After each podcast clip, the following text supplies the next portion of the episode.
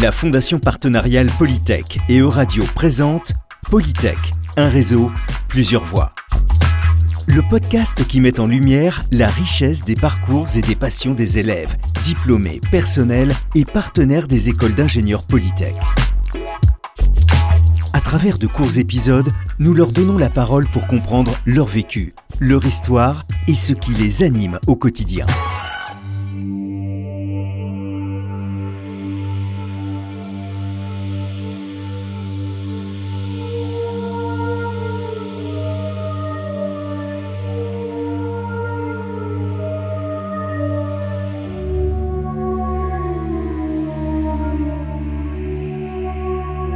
Science-fiction sauvera-t-elle le monde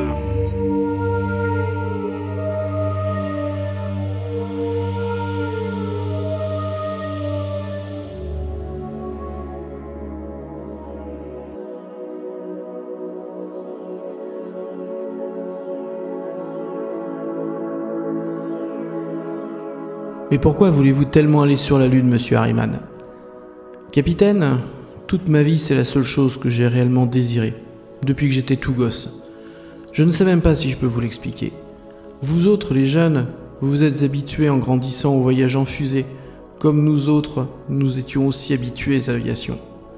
Je suis bien plus vieux que vous, j'ai au moins 50 ans de plus. Quand j'étais gosse, il n'y avait pratiquement personne que croire que l'homme atteindrait jamais la Lune. Vous, vous avez vu des fusées toute votre vie, et la première qui atteignit la Lune y arriva alors que vous n'étiez pas encore petit garçon. Moi, quand j'étais gosse, on riait de cette idée. Mais moi, j'y croyais, j'y croyais. Je lisais Jules Verne et Wells et Smith, et je croyais que nous pouvions réussir, que nous réussirions. Je décidais dans mon cœur d'être l'un de ceux qui fouleraient le sol lunaire, qui verraient l'autre côté de la Lune et qui regarderaient de là-haut la Terre caillou dans le ciel. Je me passais de déjeuner pour payer mes cotisations à la Société américaine d'études des fusées, parce que je voulais croire que je faisais quelque chose pour rapprocher le jour où nous atteindrions la Lune. J'étais déjà un vieil homme quand ce jour arriva. J'ai vécu plus longtemps que je n'aurais dû, mais je ne voudrais pas mourir. Non, je ne veux pas mourir avant d'avoir mis le pied sur la Lune.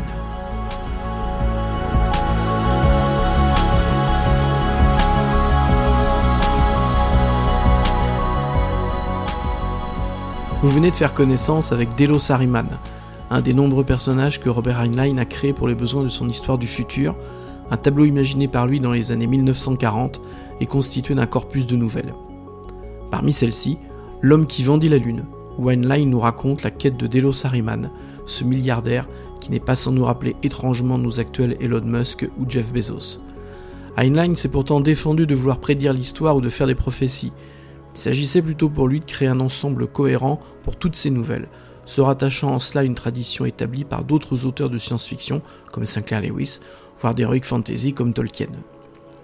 L'homme qui vendit la Lune est la cinquième nouvelle de cette histoire du futur, qu'Heinlein décrit comme étant la fin de la fausse aurore amenée par un important développement technologique et le début d'une exploitation impérialiste de ces nouveaux territoires spatiaux, assez semblables à celle de la fin du 19e siècle. Mais ce n'est pas la pain du gars qui motive Delos Harriman.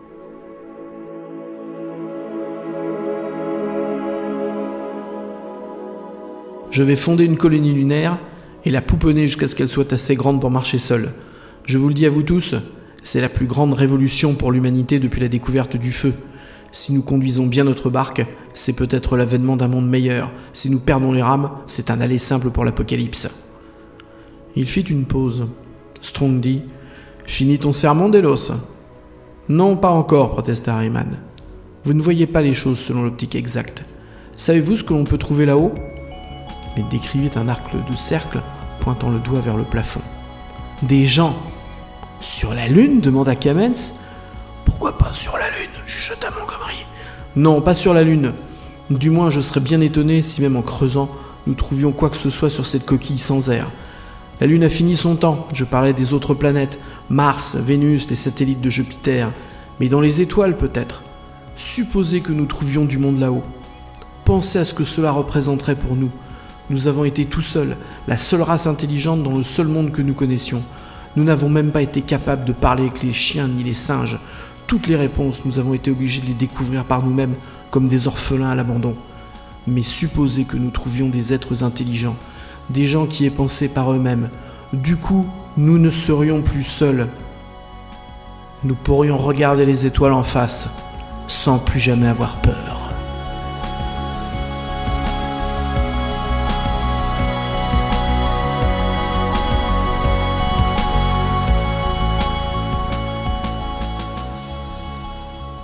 Robert Heinlein constitue avec Arthur Clarke et Isaac Asimov le groupe des trois plus grands auteurs de la science-fiction en langue anglaise, les Big Three.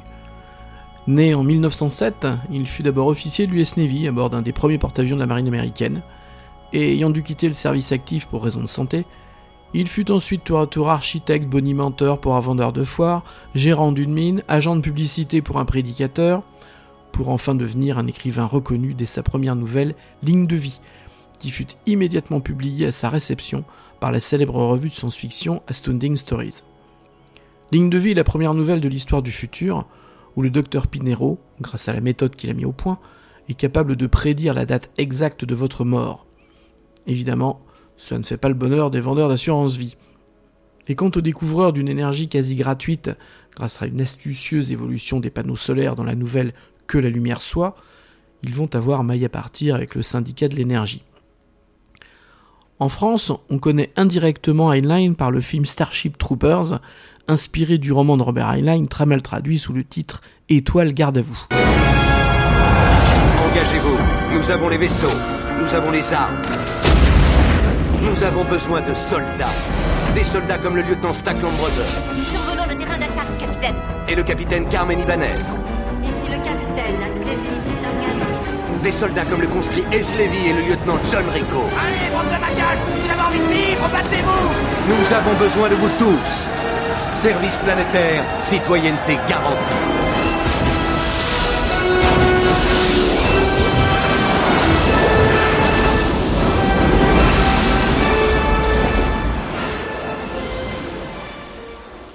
Starship Troopers, que l'on peut considérer comme une parodie en ce qui concerne le film, a contribué à ce que Robert Heinlein devienne un auteur controversé pour certains, entre autres pour sa glorification de la vie militaire dans son roman.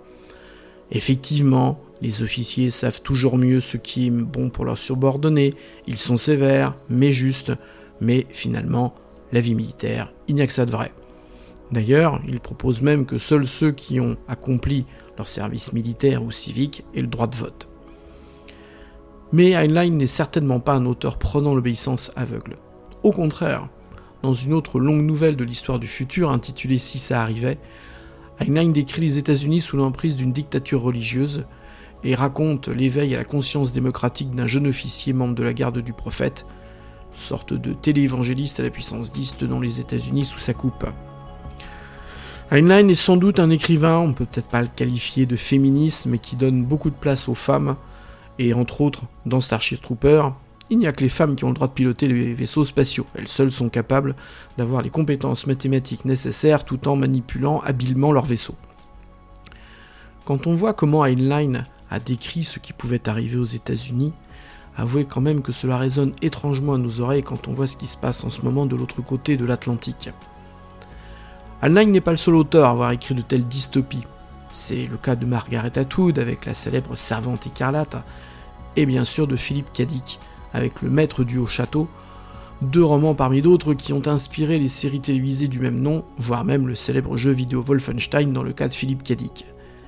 Philippe Cadic d'ailleurs mériterait plusieurs émissions pour son apport aux films, aux séries et aux jeux, et donc...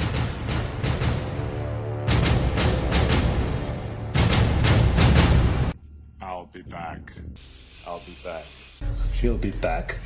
I'm back. I'll be back.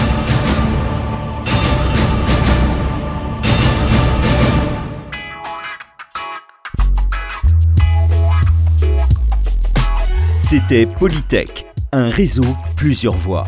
Le podcast du réseau des écoles d'ingénieurs Polytech à retrouver sur vos plateformes de podcast préférées et sur euradio.fr.